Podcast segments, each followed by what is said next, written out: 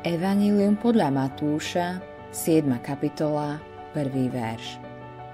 Nesúďte, aby ste neboli súdení. Tieto slova spôsobujú kresťanom ťažkosti a svetu úľavu. A to preto, lebo sú nesprávne pochopené.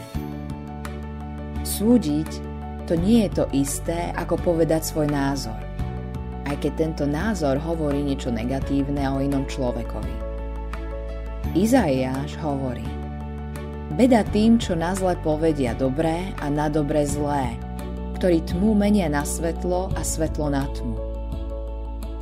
Ale čo je súdenie? Súdiť znamená používať Božie slovo ako meter na iných bez toho, aby súdilo nás samých a voviedlo do spoločenstva s Bohom. Vidíme to v druhej kapitole listu rímským. Preto nemáš výhovorky človeče, ktokoľvek súdiš iného. Veď v čom iného súdiš, odsudzuješ sám seba, lebo veď ty, ktorý súdiš, robíš to isté. Keď používame Božie slovo ako meradlo na viny iných bez toho, aby najprv súdilo a odhalilo nás, sme ľudia tvrdého srdca a zla. Zabíja to všetko spolucítenie a milosrdenstvo.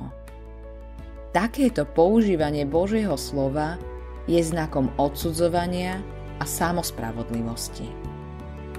Preto je najdôležitejšie, aby slovo Božie súdilo najprv nás. Vtedy vidíme u seba oveľa viac hriechov ako u iných ľudí. Vtedy necítime potrebu vyvyšovať sa nad iných na ich úkor. Tým však, že sme súdení, Pán nás vychováva, aby sme neboli odsúdení so svetom. 1. list Korinským, 11. kapitola, 32. verš. Keď Pán pri nás takto koná, rozprávame o hriechu iných jedine vtedy, keď im chceme pomôcť, aby verili v odpustenie hriechov a boli spasení. Autorom tohto zamyslenia je Eivin Andersen.